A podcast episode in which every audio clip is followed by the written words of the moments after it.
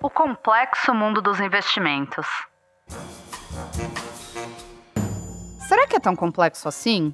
Ou será que você ouviu tantas vezes que investir dinheiro é complicado ou que é coisa de rico, que esse mundo parece mais difícil do que ele é de verdade? Hoje a gente fala sobre como começar a investir, independentemente da sua renda. Eu sou a Camila Lafrata e essa é a Semanada, a newsletter em áudio do Nubank.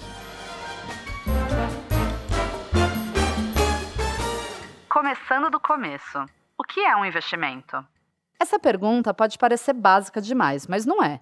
Para muita gente, investir é sinônimo de ações, bolsa de valores, risco. E isso não é verdade. De uma forma bem simples, investir é basicamente pegar uma quantia de dinheiro hoje e tentar transformar ela em mais dinheiro no futuro. As pessoas fazem isso aplicando o dinheiro delas em produtos financeiros. Esses produtos são os investimentos. E como funciona o investimento? Diferentes investimentos funcionam de jeitos diferentes. Mas no geral, dá para você pensar que é como se você estivesse emprestando seu dinheiro. Você escolhe um produto financeiro, coloca seu dinheiro nele e recebe de volta com juros. Esses juros nada mais são do que quanto o seu investimento rendeu. Por exemplo, existe um produto chamado CDB, ou Certificado de Depósito Bancário. Ele é um tipo de investimento oferecido por instituições financeiras, como bancos.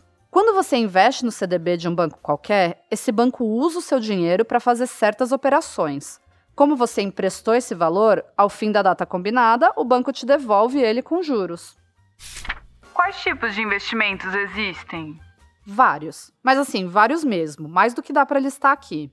Eles se dividem basicamente em duas categorias: renda fixa e renda variável. Entender elas duas é muito importante, porque elas são voltadas para pessoas com perfis bem diferentes. Renda fixa é um tipo de investimento em que você sabe desde o início como seu dinheiro vai render. E aí existem dois tipos. Primeiro tipo, produtos pré-fixados. Nesse caso, a taxa de juros do rendimento é fixa. Você sabe ela desde o começo e ela não vai mudar. Ou seja, já no momento em que coloca o dinheiro, dá para saber quanto ele vai render até o final. Por exemplo, se você aplica num pré-fixado com rendimento de 3%, ele vai render os mesmos 3% independentemente de qualquer outro fator. O segundo tipo são os produtos pós-fixados. Nesse caso, o rendimento do produto é atrelado a algum índice da economia, como a inflação ou a taxa Selic, por exemplo. Daí, quando esses índices oscilam para cima ou para baixo, o rendimento do produto também muda. Na prática, se você faz um investimento pós-fixado de 100% na Selic, você sabe que o seu dinheiro vai render sempre a taxa Selic. Mas a Selic em si pode variar, então é algo menos exato do que um pré-fixado. Além da renda fixa, existe também a renda variável. Como o próprio nome diz, os investimentos assim têm retornos que mudam, que oscilam por vários motivos. Diferente da renda fixa, o rendimento desse tipo de investimento pode subir em alguns momentos e cair em outros. Ou seja, são apostas mais arriscadas. Se tem risco de cair, por que as pessoas investem em renda variável? Porque quando o assunto é investimento, risco e rentabilidade costumam andar de mãos dadas.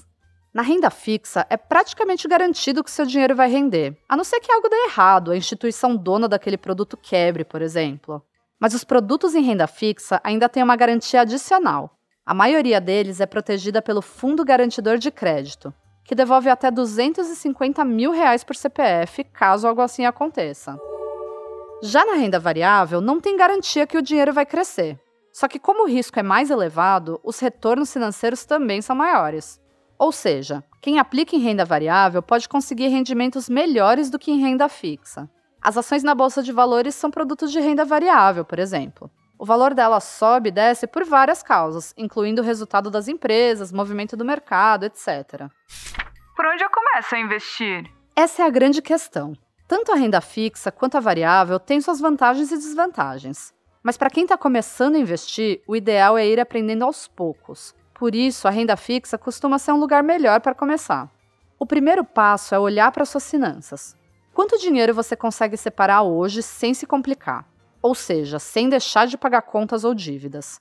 Se achar que existe margem para cortar algum gasto, vá em frente, mas nunca se endivide para investir. E não desanime se o valor parecer pequeno. Existem produtos financeiros com todo tipo de tamanho e alguns nem pedem um valor mínimo. Dá sim para investir com pouco dinheiro. O segundo passo é entender qual é a sua expectativa com o investimento. Para quem não tem uma reserva de emergência, aquele dinheiro que você tem guardado caso aconteça algum imprevisto, esse é o objetivo certo para começar a investir. Como ela é um fundo emergencial, você já sabe que o investimento que escolher tem que ser do tipo que libera seu dinheiro na hora que você precisar. Afinal, a gente não planeja emergência, né? Caso você já tenha uma reserva de emergência guardada e queira começar um investimento de mais longo prazo, as características já mudam. Você pode procurar, por exemplo, uma aplicação que dê mais retorno por segurar o seu dinheiro por mais tempo. O terceiro passo, finalmente, é procurar um ou mais investimentos para colocar o seu dinheiro.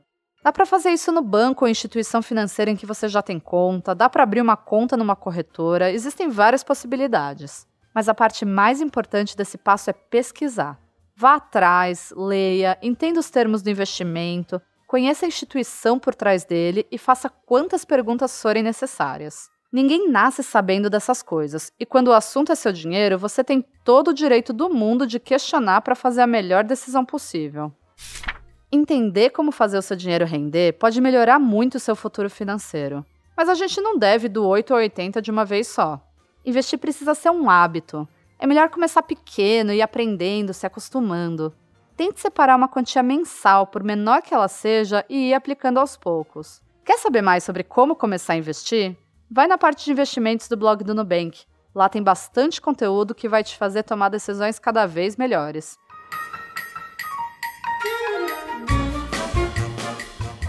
Semanada de hoje fica por aqui. Gostou desse conteúdo? Você pode fazer como mais de um milhão de brasileiros e recebê-lo toda semana por e-mail. O link para assinar a newsletter está na descrição do programa. Aproveite e siga a gente no seu aplicativo de streaming, agregador de podcasts ou no YouTube. Até a próxima! Quem faz o Semanada? Conteúdo: Camila Lafrata. Captação: Nicole Samperi. Edição: Rafael Oliveira. Produção executiva: Alana Morgante. Direção de arte: Fernanda Ferrari.